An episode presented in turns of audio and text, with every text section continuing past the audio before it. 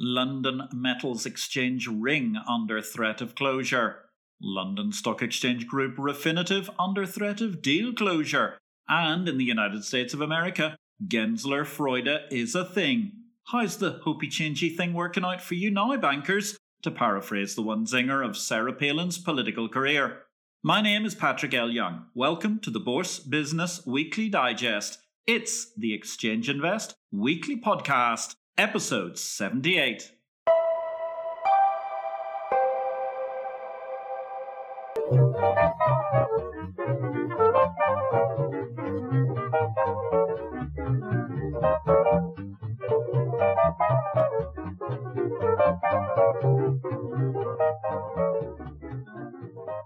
Good day, ladies and gentlemen. This is a very brief reduction of highlights amongst the key headlines from the week in market structure. All the analysis of the week's many events and happenings can be found in Exchange Invest Daily's subscriber newsletter, the unique guide to the bourse business sent daily to your inbox.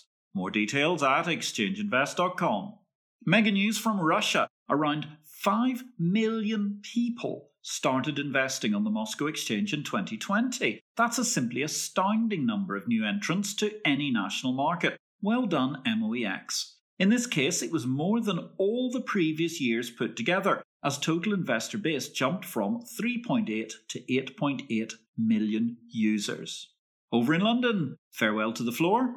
After 144 years, the London Metal Exchange is proposing closing the trading ring. That LME proposal has emerged during COVID times, where traders have previously, in better, healthier climes, swapped metals like copper and lead using shouts and hand signals for 144 years. The move seems to be a bid to attract more financial players. The coal auction itself made sense for a long time, but in an era where we can do so much business in Zoom, the ring's appeal appears to have been atrophying during the era of COVID. A 4,000 square foot floor space saving is a handy one in the City of London's heady property market, and it allows LME some more flexibility if the exchange wants to expand metals dealing beyond a specific London centric oligopoly of operators. Elsewhere, this week's Euro insanity, Brussels says it won't be rushed on the City of London's access to the European Union. Financial Services Commissioner Mairead McGuinness saying that Brussels would not grant Britain's financiers access to the bloc before assessing the risks to financial stability and that to do otherwise would be, and I quote, an experiment. This is the insanity of Brussels doublethink. The spite and anger remains in every EU utterance, as a once interesting project is now just a political embarrassment carried on by useful idiots like Mrs. McGuinness. Elsewhere, speaking of useful idiots in the European Union, the European Union needs a master plan to grab European finance from London. To be charitable, given this statement was made by MEP Markus Ferber on Martin Luther King Day, perhaps it's just a case of MEPs have a dream. To be realistic, it was rather moronic clickbait, volume umpteen, and on a quiet US bank holiday news day, one publicity hungry MEP got the attention his ego craves. Adding perspective, it took Brexit for the likes of serial Euro Parliament mediocrity Markus Ferber, one of the men who brought us MIFID II, to suddenly try to think in an enterprising manner. So now they want something akin to the five year plans that are even being repudiated by the North Korean leader nowadays. Meanwhile, over in the EU, how's that decade long chimera, I mean, master plan, the Capital Markets Union going? The UK has an ongoing problem, as has Europe, about high tech listings. This week it was inadvertently reported as being somehow related to Brexit. The truth is, as Xavier Rolet pointed out in Exchange Invest 1949, Europe simply does not have the equity capital markets that understand and price innovation appropriately. Tech firms preferring to list in America is a hardy perennial, as the US markets work, and as even former London Stock Exchange boss Xavier Rolet has noted above, European markets don't when it comes to achieving quasi insatiable levels of investor appetite at endlessly healthy to high valuations. These are simply not achievable outside of the United States of America and arguably certain parts of Asia. In Europe, they definitely don't exist. Thanks for listening to Exchange Invest Weekly. We welcome your feedback. You can contact me directly, patrick at derivativesvision.com, with any comments. Meanwhile, if you enjoyed this show, we would welcome you giving us a thumbs up, or if you have time, a positive review will always be welcome wherever you find this podcast. In results news, Interactive Brokers announced excellent Q4 results. They beat expectations, but understandably, given the COVID driven volatility of the market, IBKR were coy about any future predictions or outlook given the volatile economic climate. In deals, finally, we have a completion date. It hasn't been delayed as often as the new James Bond movie, but the date is now set. January 29th, the day on which London Stock Exchange Group's stock may yet pop, and those with first hand experience of the Reuters Thomson Reuters Reuters financial behemoth letter known as Refinitiv, would probably be toasting the demise of LSEG in city hostelries if only lockdown was not a fact.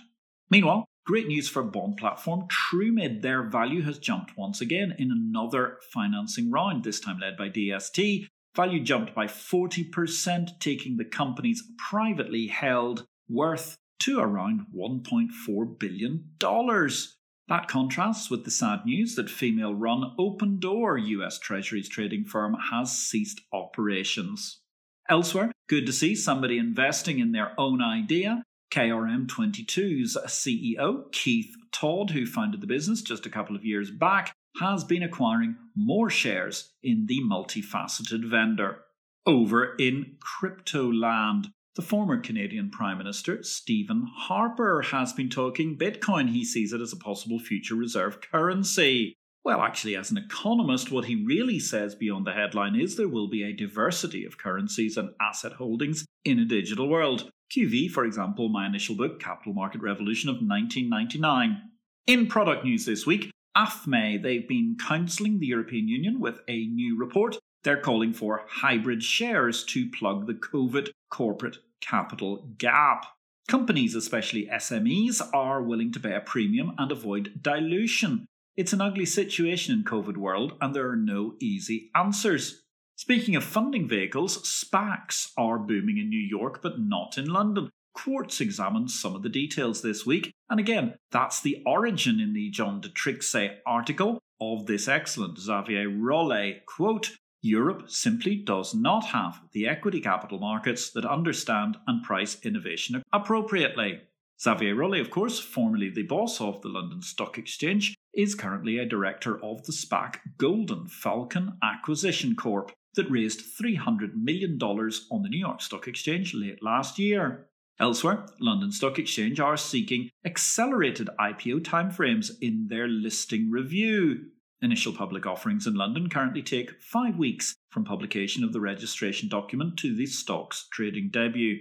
Elsewhere, worrying news about Brexit driving swaps trading to US platforms. The EU have been handing business to the United States of America in euro and sterling swaps as a result of their bizarre attitude towards the Brexit situation.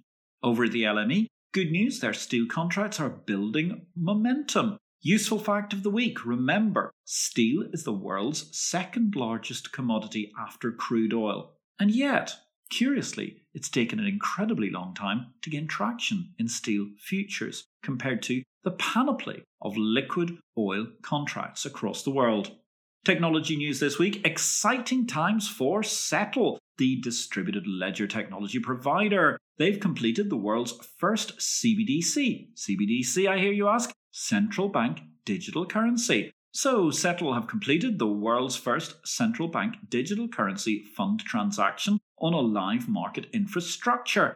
Absolutely fascinating innovation with some big name partners, including in this case the Bank of France.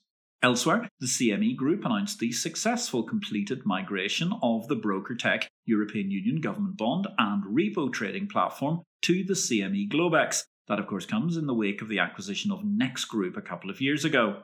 Elsewhere, a little bit of head scratching, discussion in the Australian newspaper about how ASIC, the Australian regulator, burst into action as the stock market ground to a halt.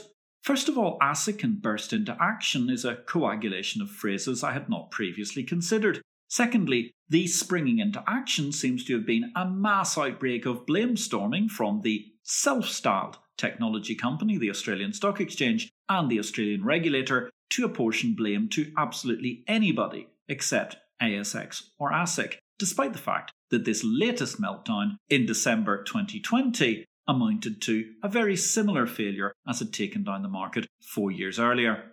Of regulation news per se this week, presumably as a result of the inauguration of Joe Biden as the new President of the United States of America. However, there was one piece of news which dominates the career paths.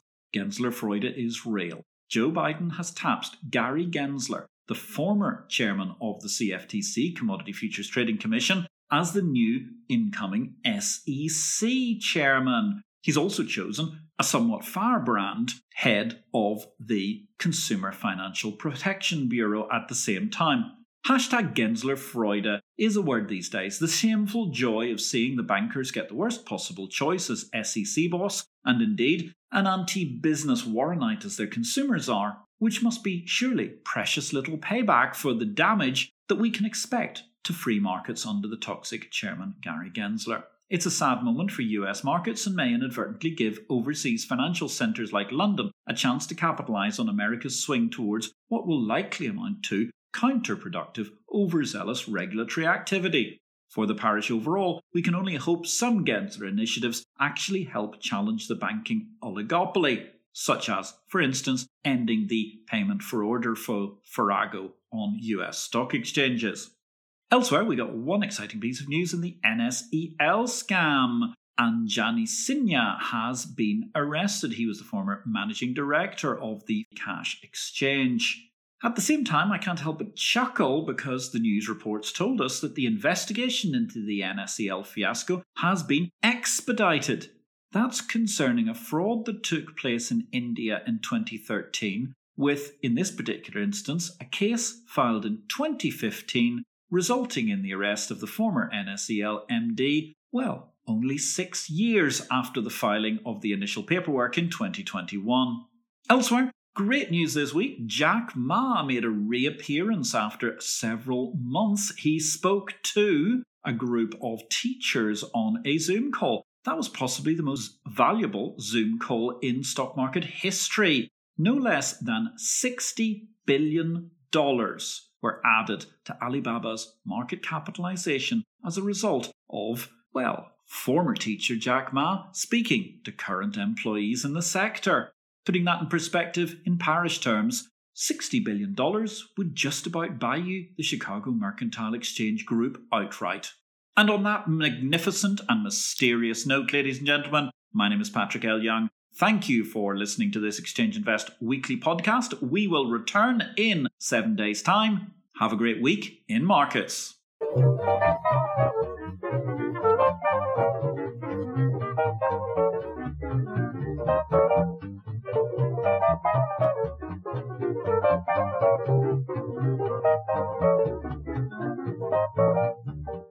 This show relates to the business of bourses.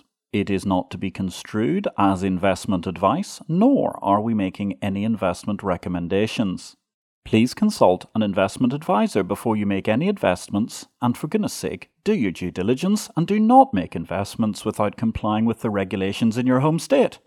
Exchange Invest cannot be held responsible for any investment decisions made as a result of our program, which is for entertainment purposes only. The material herein is copyright Patrick L. Young at the date of publication, while our music and sound effects are sourced from copyright free sources. Thanks for listening to Exchange Invest Weekly, the exchange of information.